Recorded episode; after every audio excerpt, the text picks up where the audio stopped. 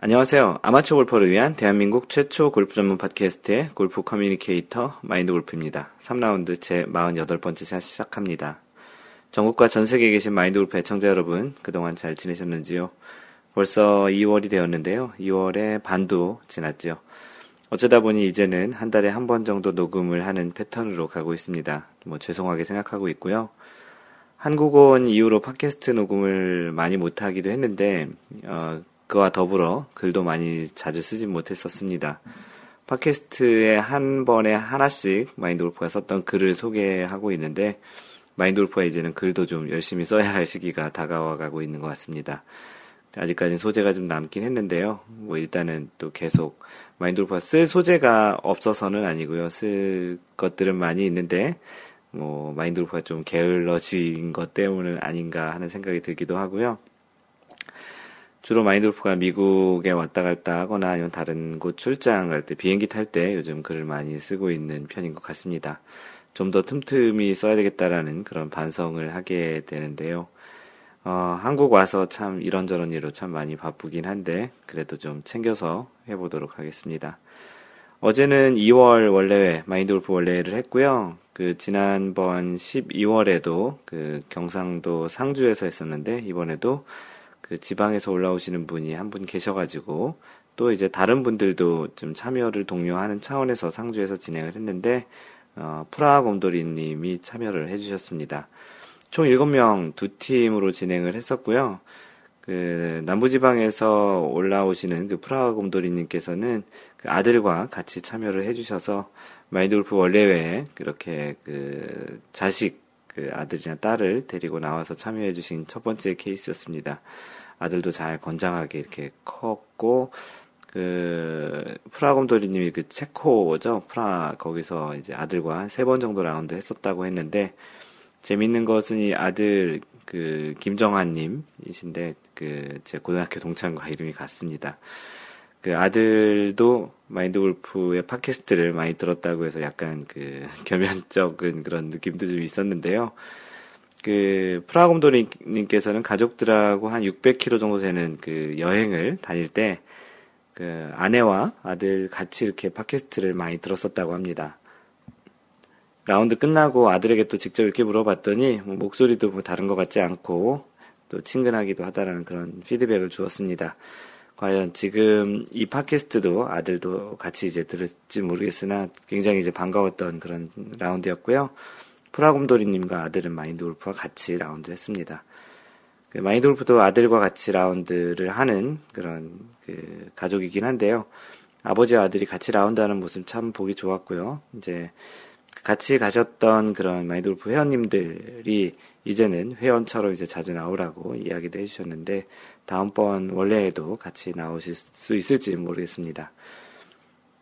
다음 달 원래도 날짜가 정해졌고요. 3월 27일, 이번엔 일요일에 진행할 예정이니까, 카페에 따로 또 공지를 할 거고요. 다음 팟캐스트를 그 전에 할 거면 또 공지를 드릴 텐데, 3월 27일, 일요일에 마인드골프 3월 원래회를 진행할 예정이니까, 이번엔 충청도, 경상도보단 조금 북쪽으로 올라와서 충청도 지역에서 라운드를 하려고 합니다.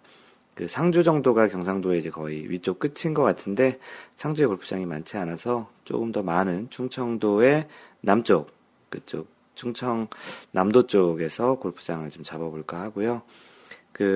다른 저쪽 전라도나 경상도 쪽에 계신 분들 중에 조금만 시간을 내서 좀 올라오시면 같이 마인드골프 라운드도 할 수 있고 다른 회원님들도 만날 수 있는 자리가 될 것 같습니다. PGA 소식을 전해드리겠습니다. 세계 랭킹이 447위였던 선수가 있었는데요. 본 테일러라는 선수였는데, 지난주에 AT&T 페블비치 프로암 대회에서 세계 랭킹 447위였던 그런 선수가 마지막 날 7타를 줄이면서 전날 1위였던 필 미켈슨도 한동안 몇 년 동안 지금 우승이 없었는데, 요번에 우승 하나 했더니 이 447이었던 본 테일러에게 역전을 당해서 우승을 못했습니다. 세계 랭킹 447위가 1위로 할 수 있는 운동이 과연 골프 말고 또 뭐가 있을지 또 궁금하기도 한데요. 골프가 이래서 마인드골프는 좀 공평하다고 얘기를 했던 적도 있고 글도 썼던 적도 있는데요. 여러분들도 이 골프가 뭐 잘 치는 사람은 항상 잘 치는 것 같고 못 치는 사람은 항상 못 치는 것 같지만 실제로는 잘 치는 사람도 잘 못 치는 그런 라운드를 하기도 합니다. 마인드골프는 어제 원래회에서 그 한국에 온 이후에 가장 많은 타수인 83타를 쳤는데요.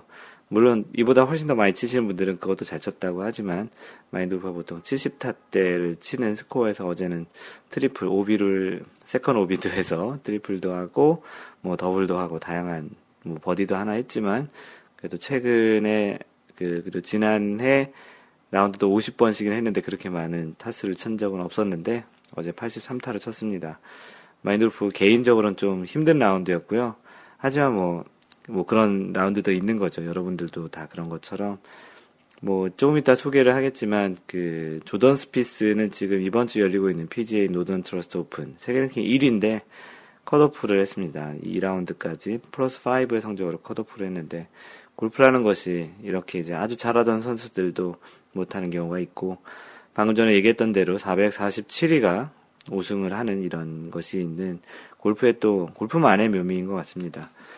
뭐 테니스나 뭐 배드민턴 뭐 이런 종목에서는 있을 수 없는 거죠. 440 전 세계 447위의 랭킹인 사람이 우승할 수 있는 일은 거의 없기 때문에 골프가 그래서 마인드 골프는 공평한 운동이라고 생각을 합니다. 이번 우승으로 본 테일러죠. 정확히 본이 아니고 보라고 읽어야 되나 본이라고 읽어야 되나 VAUGHN 이거든요. 본 테일러인가. 무려 세계 랭킹이 337계단 상승을 하면서 100위까지 올랐습니다. 347계단이겠네요. 한 번의 우승으로 하위권에서는 대단한 상승폭을 보이게 되는데요. 세계 랭킹 1위는 조던 스피스가 15주 연속 이어가고 있고 2위와 3위에는 변동이 없습니다. 지난주까지 3위였던 제이슨 데이가 2위로 올라왔던 그 지난주였었는데요. 로리 맥길로이는 이제 3위로 이제 계속 유지를 하고 있습니다. 1위와 2위의 차이는 1.82포인트고요. 한국 선수들의 순위를 보면 안병훈이 26위, 김경태 71위, 배상문 129위. 배상문은 출전 안 하고 있으니까 계속 떨어지겠죠. 요즘 잠깐 이제 좀 이제 두각을 보이고 있는 최경주 선수 133위, 김시우 169위, 노승열 220위입니다. 이번 주는 방금 전에 얘기했던 PGA 노던 트러스트 오픈 마인드골프가 자원봉사로 2011년에 이제 그 자원봉사 했던 대회였는데요. 그 3라운드 진행되고 있는 상황이 세계 랭킹 1위 조던 스피스가 컷오프가 됐고요. 현재 1위는 버바 왓슨이 마이너스 12로 1위, 로리 맥길로이와 최경주가 마이너스 10으로 공동 5위입니다. 최경주가 요즘 다시 이제 상승세를 좀 보이고 있는데요. 다음 주 대회는 더 혼다 클래식이 열리게 됩니다.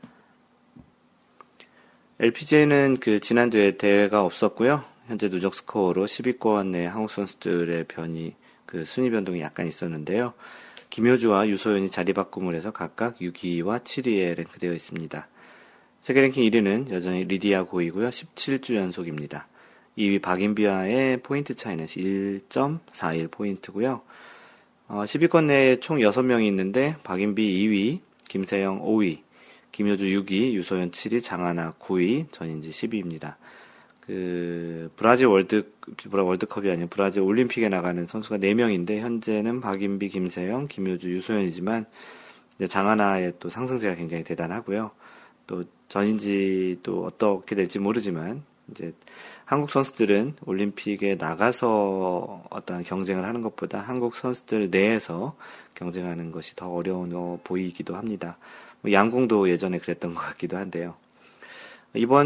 다음 대회는, 다음 주, 현재 지금 진행하고 있는 대회가, LPGA ISPS 한다, 웨멘스 오스트레일리아 오픈이 지금 3라운드 진행되고 있는데, 제니 신이 마이너스 9로 공동 선두입니다. 방금 전에 얘기했던 대로 장하나도 선두와 2타차 공동 6위이고요. 라운드 중에 이번에는 홀인원 거의 한 10cm 정도, 5cm 정도 되는 동영상을 봤는데 거의 홀인원을 할 뻔했던 그런 장면도 있었습니다. 최근에 장하나의 그 상승세가 대단한 것 같고요. 다음 주 대회는 더 혼다 LPGA 타일랜드인데 방금 전에 얘기했던 대로 PGA도 더 혼다 클래식이 열리기도 하고요. LPGA도 더 혼다 LPGA 타일랜드가 열리는 거 봐서는 다음 주 한 주는 혼다에서 LPGA, PGA 둘 다 스폰하는 그런 주인 것 같습니다. 마인드골프 카페에도 올렸던 내용인데요. 이 내용이 그 골프 업계 소식이기도 해서 이 내용을 소개하겠습니다. 제목은 박인비 등 LPGA 한국 선수들 개인 전세기 시대라고 제목이고요. 제목에서도 뭐 충분히 알 수 있는 내용이기도 한데요. 미국 여자 프로골프 LPGA 투어의 한국 선수들에게도 개인 전세기 시대가 열렸다. 세계 랭킹 2위 박인비는 올해 처음으로 개인 전세기를 타고 LPGA 투어를 누빌 계획이다. 개인 전세기를 이용하는 건 박인비가 LPGA 한국 선수로는 처음이다. 유소연도 올해부터 필요할 경우 개인 전세기를 이용하기로 했다. 스테이시 루이스가 전세기를 이용하고 있다. 박인비는 28일 바하마에서 열리는 시즌 개막전인 퓨어실크 바하마 LPGA 클래식에 참여하며 대회가 끝나면 곧바로 전세기를 타고 올랜도로 이동할 예정이다. 박인비는 휠즈업이라는 항공사와 올해 후원 계약을 했다. 이용 금액의 절반만 내는 조건이다. 휠즈업은 요금을 시간당 계산한다. 미국 내 비행은 시간당 5,000달러, 한국 돈으로 600만원이고 해외 비행은 시간당 8,000달러, 약 960만원이다. 미국 내 2시간 거리면 1만 달러인데 박인비는 그중 절반인 5,000달러만 내면 된다. 한 명이 아닌 팀 기준이다. 박인비는 남편이자 스윙 코치인 남기협 프로, 캐디 브래드 비처와 함께 이동한다. 박인비는 가까운 거리는 프로펠러 비행기, 조금 먼 비행기는 제트기를 이용한다.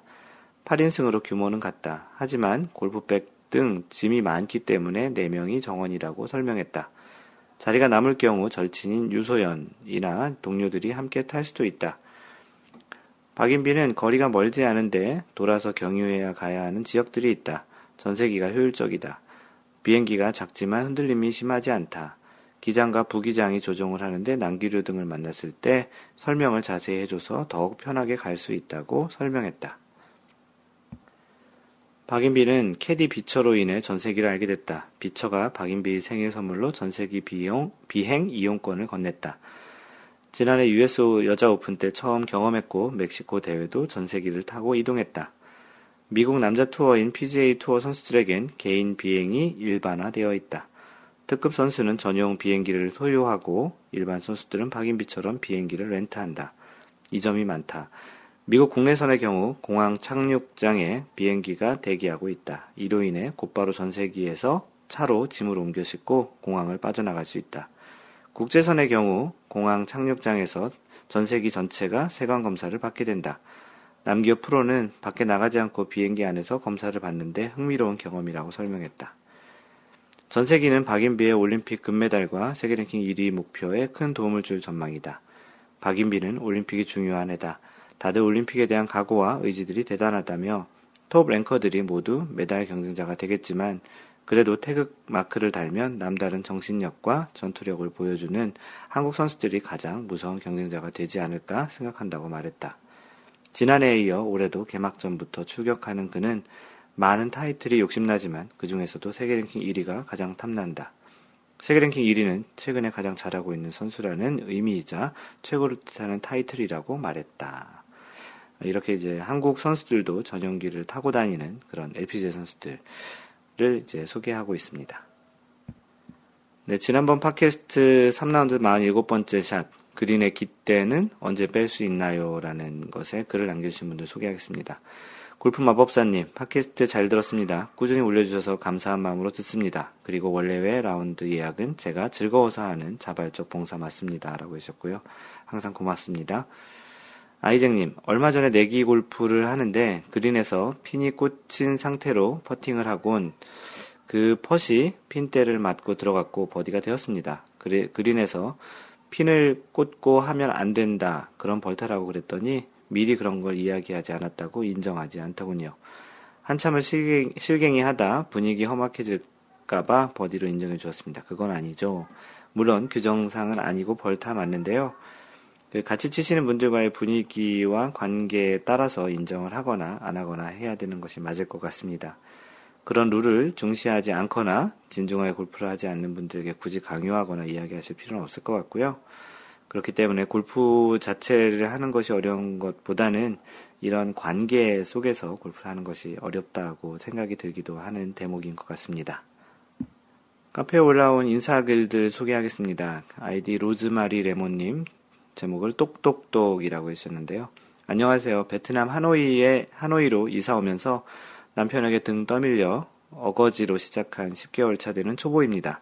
딱 2달 레슨비 내놓은 거 끝나면 그만두리라 했는데 똑딱똑딱 은근히 재미도 있고 스트레스도 풀리고 지금은 무지 받기도 하지만 나름 매력있는 운동이 되어버렸네요. 꾸준히 레슨을 받고 있지만 이론적으로 해소가 되지 않아 유튜브를 찾아 헤매다가 마인드골프님이 이론 강의를 보고 이거다, 내가 궁금했던, 알고 싶은 내용을 차분히 설명해 주시는 영상을 찾고 어찌나 반갑던지 온종일 들여다보다가 여기까지 오게 되었습니다. 드라이버 이틀 레슨 받고 남편 직장 상사들 틈에 끌려간 첫 라운드에서 대구력을 맛보고 심기일전하여 두 번째 라운드에서 104타를 치고 깨백이 금방 될 줄 알았던 이 골프, 무식자에게 고수님들의 많은 지식 부탁드리며 마인드골프님 좋은 칼럼과 영상들 정말 감사합니다. 감사하게 봐주셔서 마인드골프도 고맙고요. 골프라는 것이 평생 이렇게 오르막 내리막이 있습니다. 하나하나씩 차분히 알아가고 또 이렇게 자신의 것이 조금씩 돼가는 그런 재미가 있으니까 꾸준히 하시길 바랍니다. 골프 퀸님, 안녕하세요. 2년 전인가 선생님께 골프 레슨 받고 싶어서 잠시 들었었는데, 네, 마인드골프가 그 얼바인에 있었을 때 들으셨던 분 같은데 누군지 기억은 잘 안 납니다. 저는 작년 3월에 머리 올리고 이제 골프에 재미 붙여가는 초보입니다. 아직 비기너이지만 언젠가 싱글 치고 싶은 꿈을 가진, 아무튼 좋은 정보 나눔 그리고 가끔 함께 라운드 할 수 있는 기회도 있으면 좋겠습니다. 참 저는 오렌지 카운티에 삽니다. 캘리포니아죠. 그럼 다들 좋은 하루 되세요. 라고 캘리포니아에 살고 계시는 골프 퀸님이 인사 올려주셨는데요. 마인드골프가 캘리포니아에 있을 때는 원래회를 또 했었는데 마인드골프 한국 온 이후에 캘리포니아 원래회를 전혀 안 하고 있습니다. 앤디님께서 좀 진행을 해주시기를 좀 바라고 있는데 바쁘신 것 같기도 하고, 혹시 캘리포니아 그 원래회를 다시 진행하고 싶으신 분은 카페에 글을 올리시면 좋겠고요. 그러면 한 팀이든 두 팀이든 같이 이렇게 라운드하는 것도 좋을 것 같습니다. 은훈님이 간단하게 글 남겨주셨는데요. 골프에 관한 상식과 룰 많은 도움이 되고 있다고 해주셨고요. 인사글 고맙습니다. 은훈님. 초롱뿔님도 유튜브 통해서 마인드골프를 알게 됐네요. 잘 부탁드립니다라고 해주셨고요. 카페도 자주 놀러오세요. 어이없는 사과님, 인터넷 검색 및 유튜브 동영상으로 마인드골프 접하고 가입하게 되었습니다. 잘 부탁드립니다라고 해주셨고요. 어이없는 사과님, 아이디가 좀 재밌으신데요. 카페도 자주 놀러오세요. 소방보안관님이라고 새내기 인사드립니다라고 해주셨는데, 소방보안관님은 사진에도 이렇게 유소년들하고 이렇게 어린 아이들하고 골프를 치는 사진 올려주셨는데, 알고 보니까 유소년 자원봉사로 애들 같이 가르치고 있다고 해주셨습니다. 예, 좋은 일 하고 계시는 것 같고요. 언제 카페에도 한번 나오셔서 같이 한번 배웠으면 좋겠습니다. 콘세시오님, 대전 사는 초보입니다. 라고 글을 올려주셨는데요. 골프는 우선 기본적인 메커니즘의 이해부터 필요하다는 지인의 말을 듣고 팟캐스트 청취하다가 좀 카페 가입은 늦었네요. 많이 배우겠습니다. 잘 부탁드립니다. 해주셨고요. 팟캐스트 들으시다가 이제 콘세시오님 이렇게 호명해주는 걸 들으시겠네요. 고맙습니다. 네, 이제 사연을 소개하겠는데요. 골프 마법사님께서 세 권의 야대지북, 마음이 벌써 뿌듯이라고 사진과 이렇게 글을 올려주셨는데요. 오늘 모처럼 시간이 많아 라운드 일정이 잡혀있는 골프장의 야대지북을 만들었습니다. 현재 코스가 정해져 있는 곳이 세 군데라 세 권 만들었는데요. 만들어 놓고 보니 마음이 뿌듯, 얼른 라운드 가고 싶네요. 작년에 라운드를 너무 많이 해서 올해는 30라운드만 하려고 했는데 힘들 것 같아요. 골프는 너무 매력적인 것 같아요. 라고 해서 이런 야대지북 만든 거 올려주셨는데요. 그리고 호두아빠님께 지난번 원래회 때 샷 기록 어떻게 하냐고 물어보셔서요. 위 사진처럼 사진에 있는데 야대지북의 페어웨이 히트 여부, 오비, 벙커 해저드 개수, 퍼터 개수, 스코어를 적습니다. 그래서 간단하게 야대지북 오른쪽 아래에 칸을 만들어 놓으셨고요. 마골님이 스코어 카드에 그렇게 적으시길래 저도 따라하는 거고요. 여유가 되면 야대지북의 볼의 행적을, 볼에 어디 떨어졌었는지 그런 행적을 그려보려고 합니다. 그러면서 이제 예제로 이렇게 써주셨고요. 스코어는 3온 2펫이고요. 드라이버가 페어웨이를 잘 지켰으며 오비나 해저드는 벙커는 없었고 드라이버, 하이브리드, 웨지샷이 모두 괜찮았던 홀이었군요. 라고 하면서 사진에 있는 설명을 해주신 겁니다. 그러면 딱 보기할 수 있는 제 수준을 보여주네요. 라고 해서 그 호두아빠님이 이렇게 궁금해 하셨던 거를 사진을 같이 해서 그 골프 마법사님이 올려주셨습니다. 굉장히 꼼꼼하신 성격의 소유자신 것 같고요. 고맙습니다. 보통은 그 스코어 카드를 기입을 할 때 그 보통 캐디들이 대부분 다 이렇게 입력을 해주잖아요. 그것보다는 마인드골프가 얘기했던 자신의 스코어 카드를 따로 가지고 자신의 스코어만 그 적고 거기다가 퍼팅 개수라든지 뭐 페어웨이 히트를 했는지 GIR을 했는지 벙커에 들어갔었는지 샌드 세이브를 했는지 스크램블을 했는지 그런 것들을 적다 보면 자신의 스코어가 점점 단단해지는 것을 볼 수 있는데요. 또 자신의 실질적인 그런 바닥을 또 볼 수도 있습니다. 혼자 적다 보면 다른 사람들이 보이진 않지만 그 자신이 뭐 다른 사람들이 멀리건을 준 것을 카운트 할지 안 할지 스코어를 다 세려면 이제 그런 걸 다 카운트 해야 되겠지만 이제 또 조금은 좀 유혹들이 좀 있잖아요. 아, 아까 오케이 준 거를 그냥 받았다고 해야 되는지 말아야 되는지. 혼자 스코어를 적다 보면 그런 갈등 아닌 갈등을 하게 되는데요. 그런 부분들을 다 잘 많이 카운트 할수록 또 골프의 원래 그 룰에 최대한 맞춰서 하면 할수록 자신의 스코어와 골프의 실력은 점점 단단해질 것 같다라는 생각이 듭니다. 마인드골프는 그렇게 하는 것이 훨씬 재밌는 골프이기 때문에 그렇게 했고요. 아마도 그런 것들을 비슷하게 좋아하시는 그런 분들이 같이 따라 해주시는 또 동참해 주시는 것 같다는 생각이 듭니다. 아이잭님께서 쫄깃쫄깃한 골프 그립을 만들어봐요 라고 사진과 올려주셨는데요. 골프 채를 그 자신의 집 그 펜스에다가 이렇게 말리는 그런 장면을 올려주셨는 사진을 찍어서 올려주셨는데 이분이 미국 텍사스에 살고 계신데 오랜만에 날씨가 좋아서 그립 세척하고 따뜻한 햇살에 말려봤습니다. 그립이 쫄깃쫄깃해졌네요. 네, 그립 청소를 잘하면 그립감도 좋아지고 라운드하는데 많이 도움이 됩니다. 미국같이 이렇게 마당이 있거나 좀 이렇게 좀 공간이 있으면 이런 거 하기도 훨씬 쉬운데 한국 같은 곳에서는 또 만만치 않죠. 그 골프 채를 그 차에서 빼가지고 그걸 또 엘리베이터에 싣고 또 집에 와서 또 이렇게 세척하고 이러고 굉장히 한국에서는 상대적으로 좀 번거로운 일인 것 같습니다. 미국은 뭐 차고에서 곧바로 이렇게 클럽들을 빼가지고 차고에서 이렇게 닦기도 하기도 하는데 상대적으로 뭐 미국보다는 골프 클럽을 이렇게 손질하는 게 정성이 훨씬 더 많이 필요한 것 같습니다.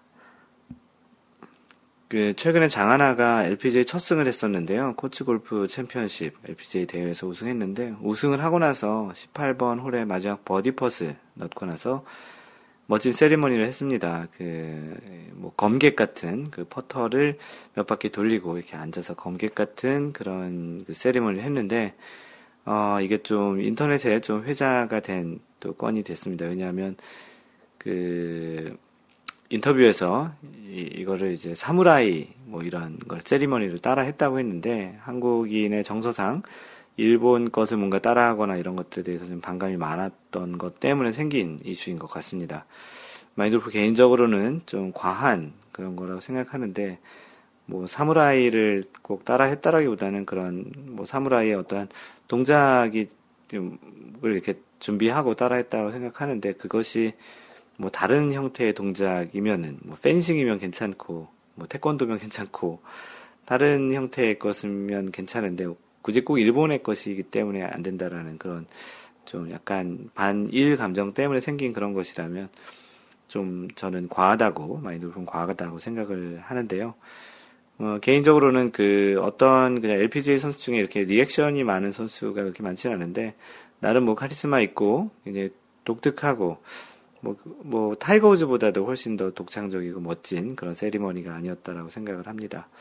뭐 약간의 반일 감정 때문에 그런 이야기를 하는 것이라면 좀 아니다 싶기도 하고요. 장하나 선수는 그런 색깔 있는 플레이를 하고 있는 선수라 나름 카리스마도 있고 그런 선수라 굉장히 마인드골프가 팬으로서 보고 있는 선수이기도 합니다. 이 동영상을 아직 못 보신 분들이 있으면 유튜브에서 찾아보셔도 되고요.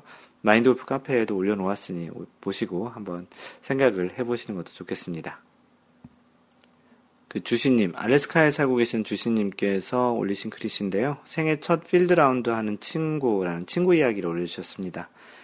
한국시간 2월 11일 목요일 제 한국의 절친이 생애 첫 정규 18홀 라운드를 충북 히든밸리에서 하고 있습니다. 글을 쓰고 있는 당시에 이제 하고 있었나 보네요. 히든밸리 스카이 72 27홀을 돈다네요. 히든밸리 스카이 이렇게 27홀을 돈다고 하네요. 날씨가 꽤 추웠던 날씨일 것 같은데. 지난 11월 한국에서 퍼블릭 9홀 머리 얹을 때 함께 했었는데, 마인드골프 머리 얹는다는 말 별로 좋아하지 않는다고 했죠. 그 9홀 처음 데뷔 라운드를 하고 함께 했는데, 스크린 골프 자주 치면서 미국에 돌아와서도 골프 관련 대회를 할 때 많은 조언을 주었던 것 같습니다. 이 친구는 25년지기로 어릴 적부터 저와 항상 모든 운동을 하며 서로 경쟁도 많았고 승부군성도 있으면서 축구, 야구, 당구, 볼링, 탁구 모든 공으로 하는 운동에 소질이 있어서 골프도 빨리 늘고 깨달아갈 거라 생각합니다. 분명한 건 운동의 깊이 중에는 골프가 상당히 어려운 운동이겠지만요. 라고 글을 올려주셨고요. 사진도 친구분들의 사진을 같이 올려주셨습니다. 라운드하고 나서의 결과가 궁금해서 여쭤봤는데요. 그 9홀을 각각 플러스 22, 24, 18, 뭐 평균적으로 대략 보면 한 플러스 40개 정도를 치셨다. 110타대를 치신 것 같은데요. 27홀 돌면서 파도 2개 했고 중간에 공 집어드는 홀 없이 전부 피니시했다고 하니까 나름 잘 치신 것 같네요. 값진 경험도 하고 잘 마무리한 것 같습니다. 그 역시나 대부분 숏게임 퍼팅에서 점수가 불어났다고 하더군요. 첫 홀은 1파 만파, 올보기, 관대한 컨시드 이런 것 다 적용을 한 듯한데 멀리건은 없이 마쳤다고 하네요. 제게 항상 스윙 이론이나 폼에 대해서만 너무 많이 물어보는 경향이 있어서 이번 기회를 통해 이론이나 멋진 폼을 떠나서 실전 감각, 감 같은 것들도 매우 중요하다는 것을 많이 느꼈다고 합니다. 굉장히 한 번의 라운드에서 좀 깊이 있는 그런 것들 느끼신 친구인 것 같은데요. 마인드골프가 오픈마인드의 소유자 같다고 했는데 맞다고 하셨습니다. 이 친구분이 어떻게 앞으로 골프가 발전이 될지 궁금하기도 하네요. 마인드골프가 가끔 얘기하는 것 중에 또 중요시하고 생각하는 것 중에 골프가 아무래도 한국에서는 골프 스윙이 전부인 것처럼 이렇게 가르치고 또 실제 많이 그렇게들 행하기도 하는데요. 마인드골프는 실제 스윙도 중요하지만 골프를 바라보는 시각 그리고 또 그런 멘탈 그런 것들 또한 이제 그만큼 중요하다고 생각을 합니다. 그런 부분에 있어서 방금 전에 주시님의 친구분은 그런 부분들을 조금씩 이제 깨달아 가게 될 것 같고요. 그런 부분에 있어서 좀 도움을 주면 친구로서 굉장히 좋을 것 같네요. 방금 전에 소개했던 아이잭님께서 아이언 세트 판매 후기를 올려주셨는데 재밌는 경험인 것 같아서 소개합니다. 언제 판매된 건지를 모를 아이언 세트가 집에 있었습니다. 언제 판매된 건지 모를 아이언 세트가 언제 판매된지 모르게 판매가 됐는데 집에 아이언 세트가 있었는데 뭐 그런 이야기입니다. 버리자니 아깝고 아는 사람들한테 주자니 뭐 좋아할 것 같지도 않고 그래서 가끔 그랬던 것처럼 사진도 올려주셨는데 사진에 이렇게 집 앞에다가 그냥 이렇게 올려놓고 가격 붙여놓은 그런 사진입니다. 사진과 같이 가격을 책정하고는 집 앞 차고 앞에 이렇게 좌판을 벌려놓았습니다. 손님을 기다리는 것도 아니기도 했지만 해가 넘어가는 줄도 모른 채 한참을 이웃 주민 집에 놀러 갔다 왔더니 클럽은 없어지고 연락처가 남은 쪽지를 남겨두고 갔네요. 쪽지를 찾기 전에는 누가 그냥 집어갔나 싶기도 하고 미국 사람들이 그러지는 않았을 텐데 그러면서 만약 그랬다면 기부했다 생각하고 그리 속상해하지는 않았습니다. 근데도 조금은 돈도 클럽도 아깝기도 해서 테이블 잘 찾아보니까 사진에 보이는 가격표 뒷면 볼펜으로 흘겨 쓴 메모가 있더군요. 내용인즉 이웃인데 클럽을 가져갔다. 저녁 밥 먹고 오면서 돈을 주겠다. 그런데 이 테이블도 마음에 드니 같이 해서 40불, 테이블은 5불에 달라는 거죠. 40불에 팔면 안 되겠냐. 연락처 뭐 512 뭐 이렇게 남겼다고 합니다. 다음날 아침에 연락처로 문자를 보냈더니 돈을 주러 금방 우리 집으로 찾아왔더군요. 이웃 손님에게는 찾아온 손님에게는 이 테이블은 내가 사랑하는 커피 테이블이다. 대신 깨끗하게 닦아놓은 공하고 티를 왕창 주면서 고객 서비스차 기프트를 주고 보냈답니다. 사실 골프클럽은 아니었지만 저는 이 테이블 위에서 상태는 좋지만 한 시간이 다르게 커가는 두 아들 녀석들을 버리기는 아까운 신발이나 좀 끊어있기를 잘못해서 내용이 전달이 안 될 것 같은데, 사실 골프클럽은 아니었지만 저는 이 테이블 위에서 상태는 좋지만 한 시간이 다르게 커가는 두 아들의 버리기 아까운 신발이나 장난감이나 자전거, 놀이기구들 이웃들에게는 필요하지 않을까 싶어 올려놓고 나면 정말 5분도 안 돼서 사라지는 일이 많았습니다. 그럼 이런 테이블을 이제 그런 용도로도 쓰고 자신이 또 좋아하는 테이블이라는 이야기죠. 가끔은 이유는 별로 남기지 않고 물건을 내다 팔기도 하는데 그것도 잘 팔렸답니다. 사용한 물놀이용 보트, 한 번도 사용하지 않았지만 내 TV에는 안 맞았던 벽걸이 TV 거치대, 우연치 않게 두 개가 되어버린 엑스박스 1 등등 기억이 더 안 나는데요. 아무튼 여러 종류의 물건들이 있었습니다. 좋은 안주 시작하세요. 미국에는 보통 거라지 세일이라고 하죠. 차고 세일이라고 집 차고에다가 자신이 쓰지 않는 것들 이렇게 내놓고, 또는 이사갈 때 정리하면서 거라지 세일, 또 야드 세일이라고 집 앞마당에 이렇게 하는 경우들이 좀 있는데요. 그렇게 이제 직접 서로 거래하고 이렇게 팔고 사는 그런 문화가 아주 다양하게 잘 되어 있습니다. 실제 그런 거라지 세일만 이렇게 하는 어디서 하고 있는지 그런 걸 리스트가 올라가 있는 그런 사이트도 있고요. 그런 형태의 이제 이웃들과 서로 이렇게 팔고 사는 그런 형태로 아이징님이 많이 활용을 하셨는데, 이번에는 아이언 세트를 잘 팔았던 것 같습니다. 덤으로 로스트볼과 티도 많이 주셨다고 하니까 굉장히 서로 훈훈한 마무리가 된 것 같습니다. 골프 마법사님이 스크린 라벨을 기록했다고 글을 올려주셨는데요. 어제 모처럼 시간이 돼서 야밤에 스크린 치러 갔었는데요. 무려 1년 6개월 만에 스크린이지만 라벨을 갱신했습니다. 비록 스크린이었지만 전반 2분을 기록할 때만 해도 이만 해도 충분해 라고 생각했는데, 최종 스코어 플러스 4라는 기록을 남길 수 있어서 생각보다 너무 훌륭한 스코어라 깜짝. 무엇보다도 노 더블 플레이로 디지털 골프를 볼 수 있어서 더 기분이 좋았습니다. 스크린 라벨가 필요하신가요? 그러면 티업 비전 명랑운동에 한번 쳐보세요. 라벨 보장될 것 같습니다. 티어피저 명랑운동에는 마인드골프가 지금 일을 하고 있는 회사에서 서비스하고 있는 이벤트인데요. 마인드골프가 한국 와서 처음 기획했던 그런 이벤트이기도 합니다. 보통의 경우에는 상금을 1, 2, 3등한테 이렇게 주로 주지만, 이 티어피전 명랑운동에는 자신이 한 스코어가 다 기록이 되고, 또 이런 이벤트 시작 전에 행운순위라는 거를 발표를 해서, 행운순위라는 건 1, 2, 3등이 아니고, 저 뒤쪽에 있는, 몇천 등, 몇백 등, 몇십 등, 이런 것들을 임의로 그렇게 이제 배정한 다음에 그 등수가 최종적으로 되면 그런 분들에게도 같이 나눠주는 그런 이벤트인데요. 굉장히 하위권에 있는 분들도 상품을 받을 수 있는 기회가 있기 때문에 많이 호응을 받고 있고요. 그리고 상대적으로 조금 치기 쉬운 컨디션의 골프장을 또 선택하기도 합니다. 그래서 이제 라벨 하신 것 같고, 골프마법사님이 이렇게 스크린 라벨을 하셨다고 글을 올려주시면서 또 이렇게 홍보도 해주신 것 같습니다. 고맙습니다.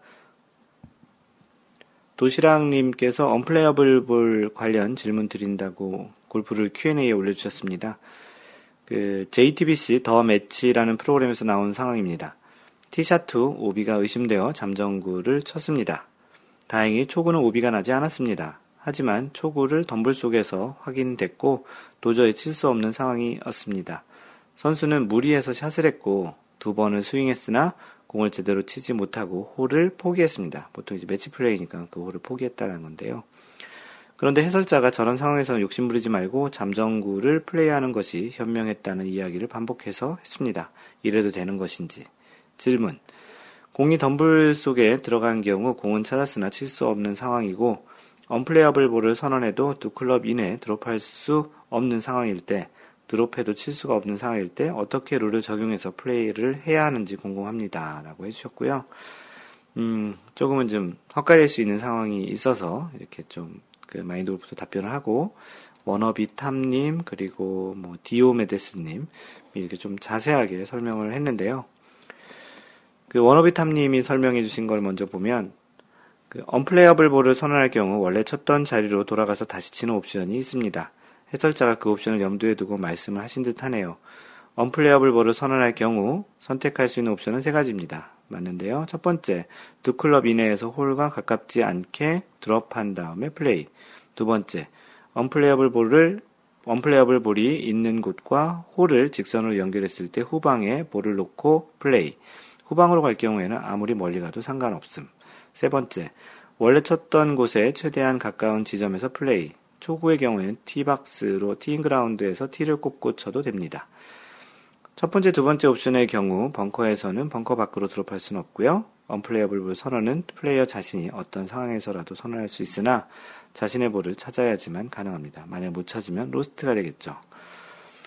그래서 이제 추가적으로 이제 계속 얘기를 이제 하신 거는, 잠정구는 플레이어가 자신의 친공의 상태가 미심쩍을 때 잠정구를 치겠다는 의사를 밝힌 후, 이 내용이 좀 중요하죠. 의사를 꼭 밝혀야 합니다. 그렇지 않으면은 첫 번째 구는 분실구 처리가 되죠. 의사를 밝힌 후 치면 되기 때문에 크게 문제가 되지는 않을 것 같습니다. 잠정구를 칠 때 보통 잠정구를 치겠습니다 라고 말하지, 오비가 난 것 같기 때문에 잠정구를 치겠다고 말하지는 않거든요. 잠정구의 목적이 다시 뒤로 돌아가는 시간을 줄이기 위한 것이기 때문에 위에 말씀하신 상황에서는 언플레이어블 볼 선언 이후 잠정구로 플레이하는 것이 문제가 없다고 보여집니다. 다만 잠정구를 치고 난 후 두 클럽 이내 드롭할 수 있는 공간이 있어서 잠정구를 포기하고 드롭할 수 있는지는 마인드골프님께 물어봐야 되겠는데요 라고 마인드골프에게 이제 질문을 넘겨주셨는데요. 마인드골프가 설명은 이렇게 했는데요. 전반적인 내용은 이것이 대부분에 맞다라고 이제 동의를 하셨습니다. 다시 정리를 하면, 어떤 플레이어가 공을 쳤는데 오비 지역 쪽으로 날아간 것 같아서 잠정구를 하나 쳤고요. 그 다음에 잠정구를 찾으러 갔는데 그 공이 살아서 그 공으로 플레이하려고 했는데 도저히 플레이가 안 될 것 같아 언플레이어블 볼을 선언하고, 이제 언플레이어블 선언이 아니고 두 번 정도 헛스윙하고 홀을 포기했는데, 실제 그 해설자는 그 당시에는 언플레이어블을 선언하고 이제 플레이를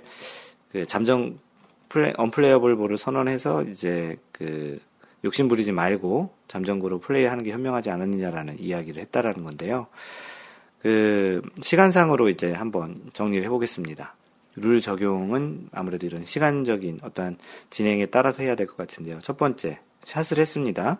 두 번째, 오비 지역 쪽으로 공이 날아갔습니다. 세 번째, 혹시 몰라서 잠정구를 쳤습니다. 네 번째, 원래 쳤던 공을 찾았습니다.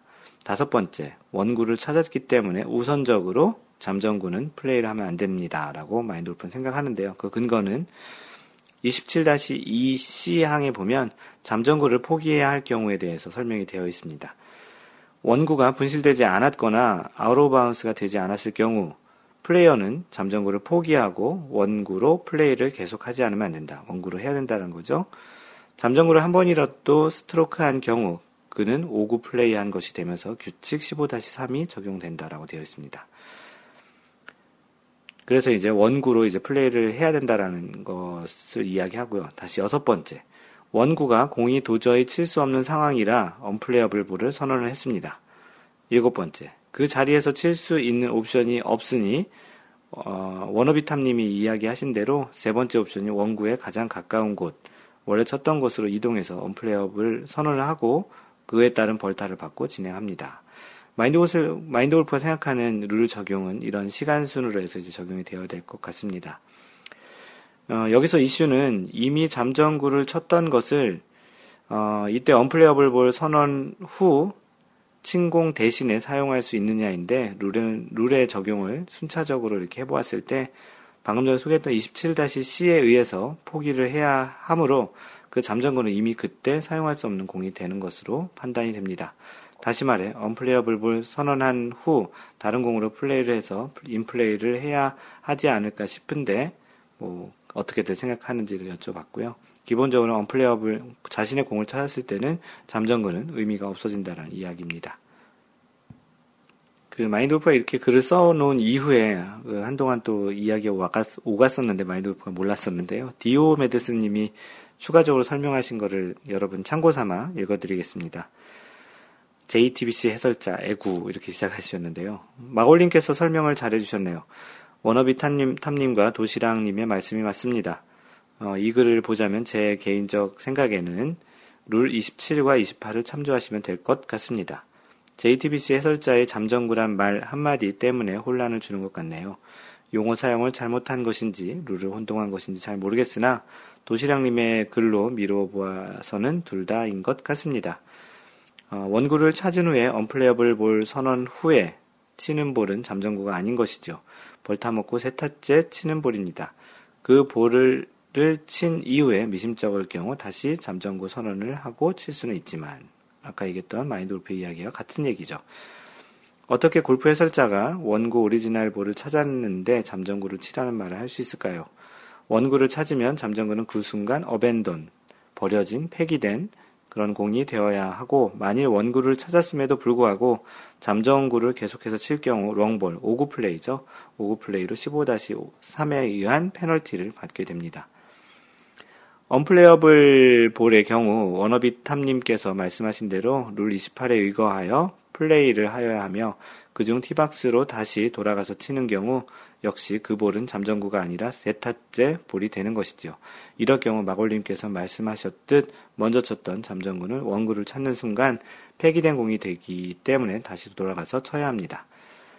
여기서 하나 더 짚고 넘어가야 할 중요한 사항은 워너비탐님께서도 언급하셨지만 처음에 잠정구를 칠 경우 치기 전에 잠정구라고 선언을 꼭 해야 한다는 것입니다.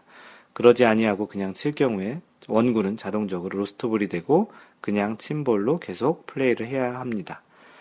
결론적으로 골프 마법사님께서 말씀하신 언플레이어블 볼을 대신해서 친 잠정구란 있을 수 없습니다. 워너비탐님께서도 마지막 의문을 제기하셨는데 룰 27-C를 보면 원구를 찾았을 경우 잠정구는 must abandon 무조건 이제 버려져야 하기 때문에 언플레이어블 볼 선언 후에는 이 경우 다시 돌아가서 쳐야 하는 것이지요. 계속 비슷한 말이 계속 나오는데 그래서 어떤 경우 즉 잠정구를 친 것이 잘 날아가서 치기 좋은 위치에 있을 때 원구를 찾지 않는 것이 나올 수도 있습니다. 로스 처리하는 거죠. 찾으면 그 공으로 룰에 의해 쳐야 하니까 대회를 할 경우 동반 플레이어가 괜찮다는데도 기필코 공을 찾아주려는 사람도 있습니다. 그걸 찾는 것을 막는 것은 룰 위반이기 때문이죠. 이상이 제 개인적 생각이었는데요. 짧게 쓰려다 보니 길게 썼어서. 그리고 나서 참고로 하나 더 붙여주셨는데 참고로 하나 더 덧붙이자면 잠정구는 시간을 아끼자는 목적도 있지만 27-2A에 의거해보면 다음 두 가지라 생각되는 경우에만 칠 수 있습니다. 첫 번째는 워터 해저드 바깥쪽에서 잃어버렸었다고 생각되는 경우 로스트 아웃사이더 워터 해저드라고 되어 있고 두 번째는 아웃 오브 바운스 OB일 경우죠. 그렇게 해서 이제 좀 길게 설명해 주셨고 워너비탐님께서 설명 고맙다고 마인드골프 카페는 항상 이렇게 속 시원한 사이다 같은 해설을 들을 수 있어서 좋다라고 칭찬해 주셨고요. 디오 메데스님께서는 워너비탐님과 마골님 준비해주신 사이다에 병따개만 올려놨다고 이렇게 좀 칭찬을 또 응수를 해주셨습니다. 사실은 오래전 제가 이런 비슷한 상황을 겪은 적이 있어서 연관된 룰 적용이 궁금해서 그런 궁금해했던 경험이 있었거든요. 그때 여기 답글 올려주신 분들과 같은 궁금증에 똑같은 생각을 했던 적이 있었지요. 그래서 워너비탐님이 어떤 부분이 궁금하고 어떻게 적용하려 하는지도 알 수 있었던 것 같습니다. 네, 이렇게 이제 거의 내용을 마무리했고요.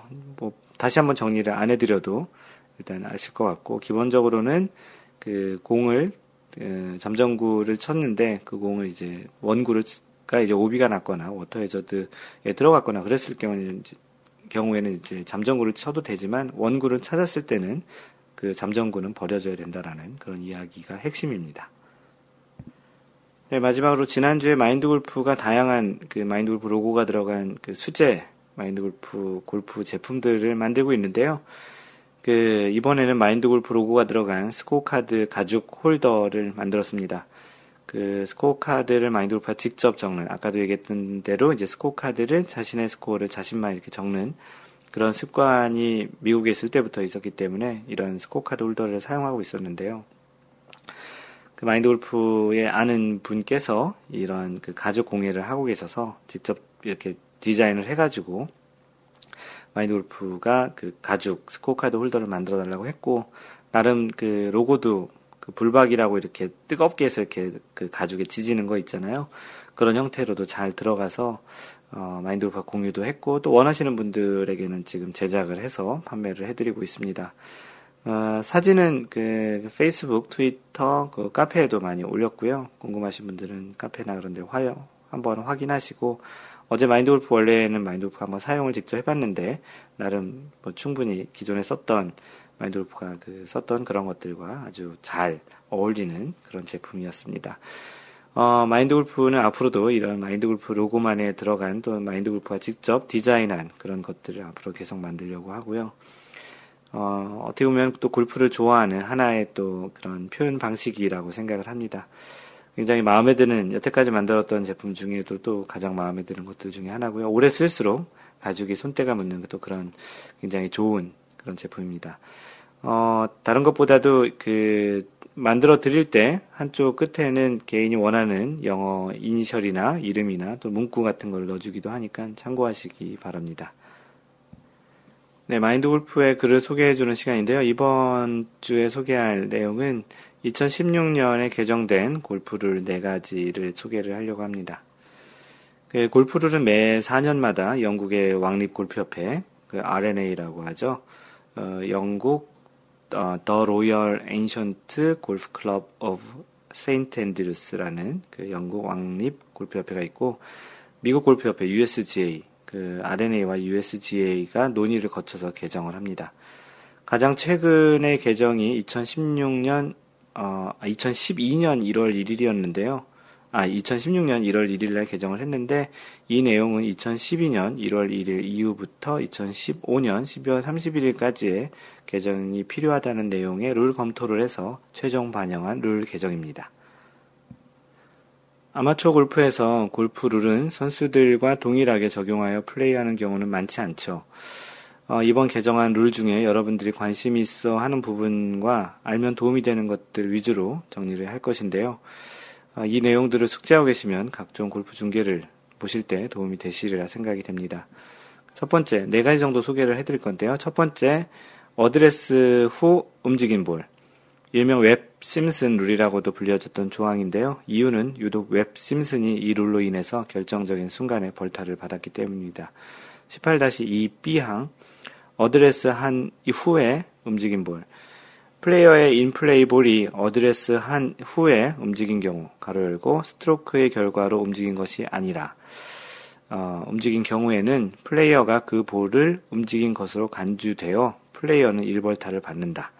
플레이어가 스트로크를 시작한 후에 또는 스트로크 하기 위하여 클럽을 후방으로 움직이기 시작한 후에 볼이 움직였는데 그 볼을 스트로크 하지 않았다면 그 볼을 리플레이스 하지 않으면 안 된다 라고 되어 있습니다. 방금 전에 얘기했던 조항이 18-2B 벌타를 받는 기존의 조항이었는데요. 기존 룰에 의하면 어드레스한 이후에 플레이어는 공에 접촉은 하지 않았지만 바람 등에 의하여 공이 움직인 경우에도 억울하지만 벌타를 받아야 했습니다. 그러나 새로 개정한 룰에서는 18-2B, 방금 전에 소개했던 이 조항을 아예 삭제하였습니다. 더 이상 플레이어는 어드레스 이후 스트로크나 다른 공과의 접촉이 아닌 상태에서 공이 움직인 것에 대한 벌은 없게 되었다는 것이죠.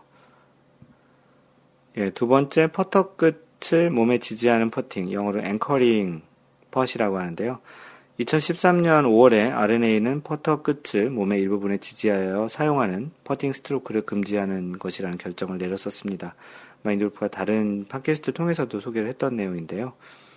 이에 각 투어에서는 순차적으로 받아들였고 결국 2016년 1월 1일에 룰로 개정이 되었습니다.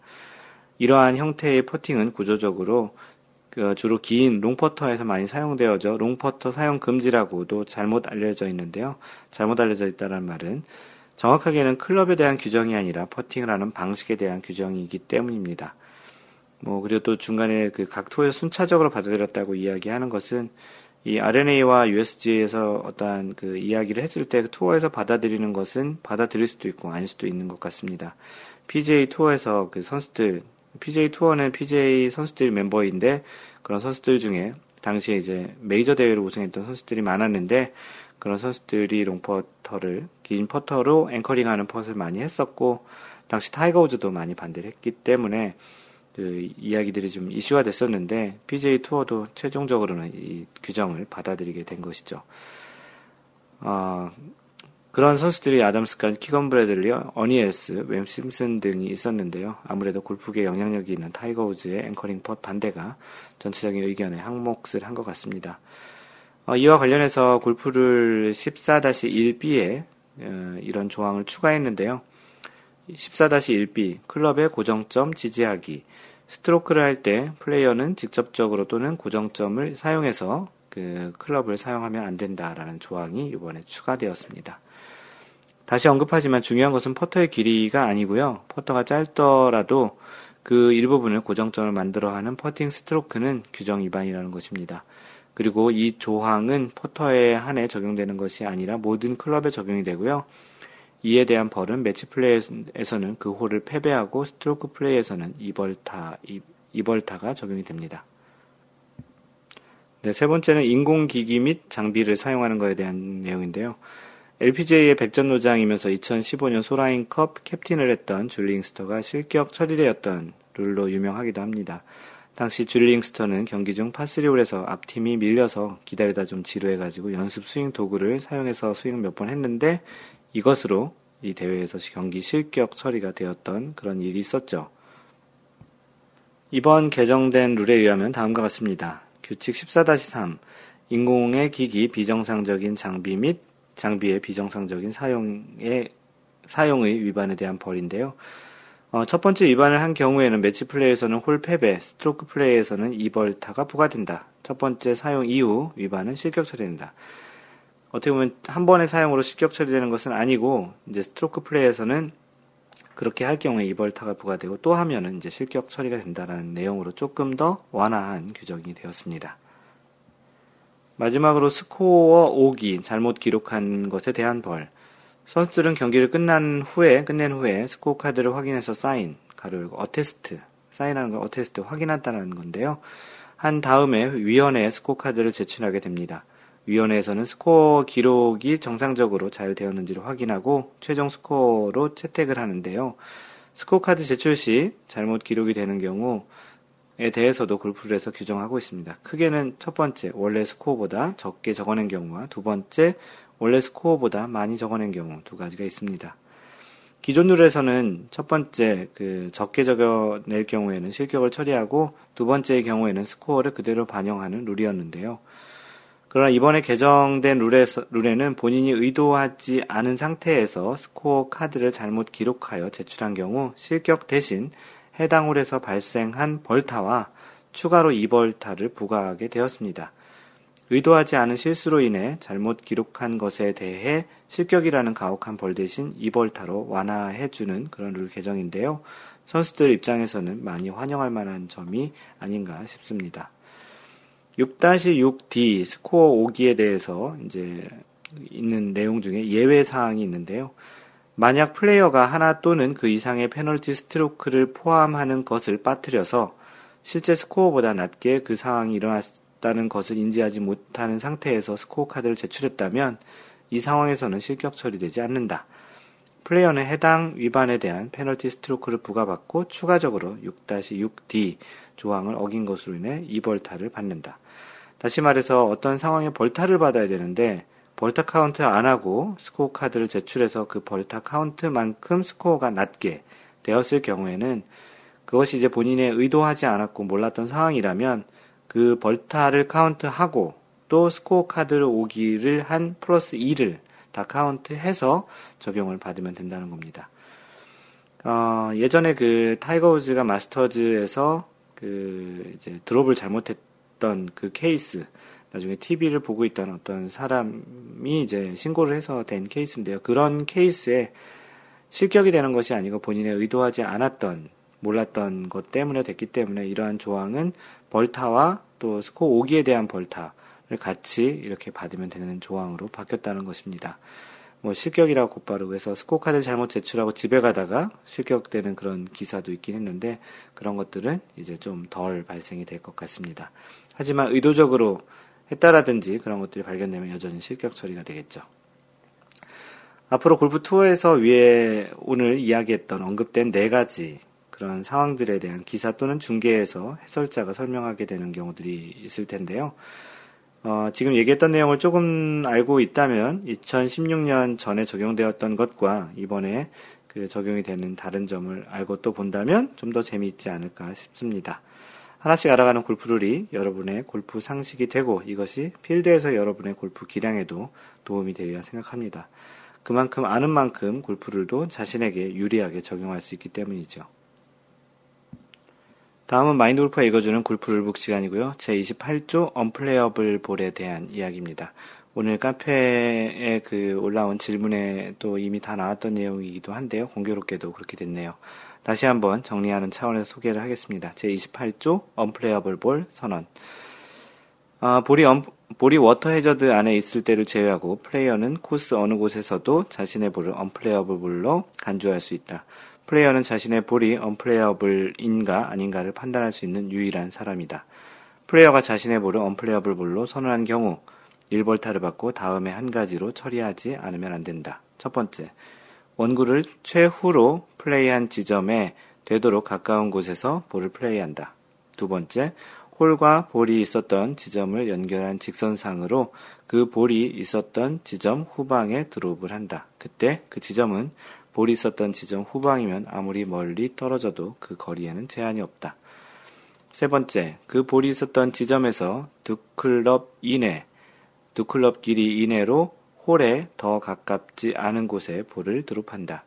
언플레이어블 볼이 벙커 안에 있는 경우에도 플레이어는 위에 A 첫 번째, 두 번째 또는 C 세 번째에 의하여 처리할 수 있으며 플레이어가 위에 두 번째, 세 번째에 의하여 처리할 때는 그 벙커 안에 볼을 드롭하지 않으면 안 된다. 그래서 원래 쳤던 위치로 가거나 벙커 안에 드롭을 해야 한다는 것이죠. 이 규칙에 의하여 처리할 경우 플레이어는 그의 볼을 집어 올려서 닦을 수 있고 또는 볼을 교체할 수 있습니다. 이 규칙에 대한 벌은 매치 플레이에서는 그 홀을 패배하고 스트로크 플레이에서는 2벌타를 받게 되네요. 마인드골프의 글은 마인드골프 블로그 mindgolfer.net에서 보실 수 있고요. 페이스북은 facebook.com/mindgolf 또는 페이스북에서 마인드골프라고 검색하시면 됩니다. 트위터는 @mindgolfer mindgolfer를 팔로우하시면 되고요. 카페는 마인드골프 카페를 네이버에서 검색하시거나 cafe.naver.com/mindgolfer입니다. 이메일은 mentor@mindgolf.net이고요. 유튜브 마인드골프의 Y골프와 에티켓골프, 요즘 Y골프와 에티켓골프를 빨리 찍어달라고 요청하시는 일들이 많아서 정말 진짜 좀 찍어보겠습니다. Y골프는 사실 소재가 아주 많지는 않고요. 에티켓골프는 이야기할 것들이 많이 있으니까 일단 이야기하기 쉬운 그런 쪽 에티켓골프부터 먼저 할 수도 있을 것 같습니다. 카카오 아이디는 마인드골프입니다. mindgolf 또는 카카오에서 마인드골프라고 검색하시면 됩니다. 항상 배려하는 골프 하시고요. 이상 골프 커뮤니케이터 마인드골프였습니다. 다음번 3라운드 제 49번째 샷에서 만나요. Don't worry, just play mind golf. Bye!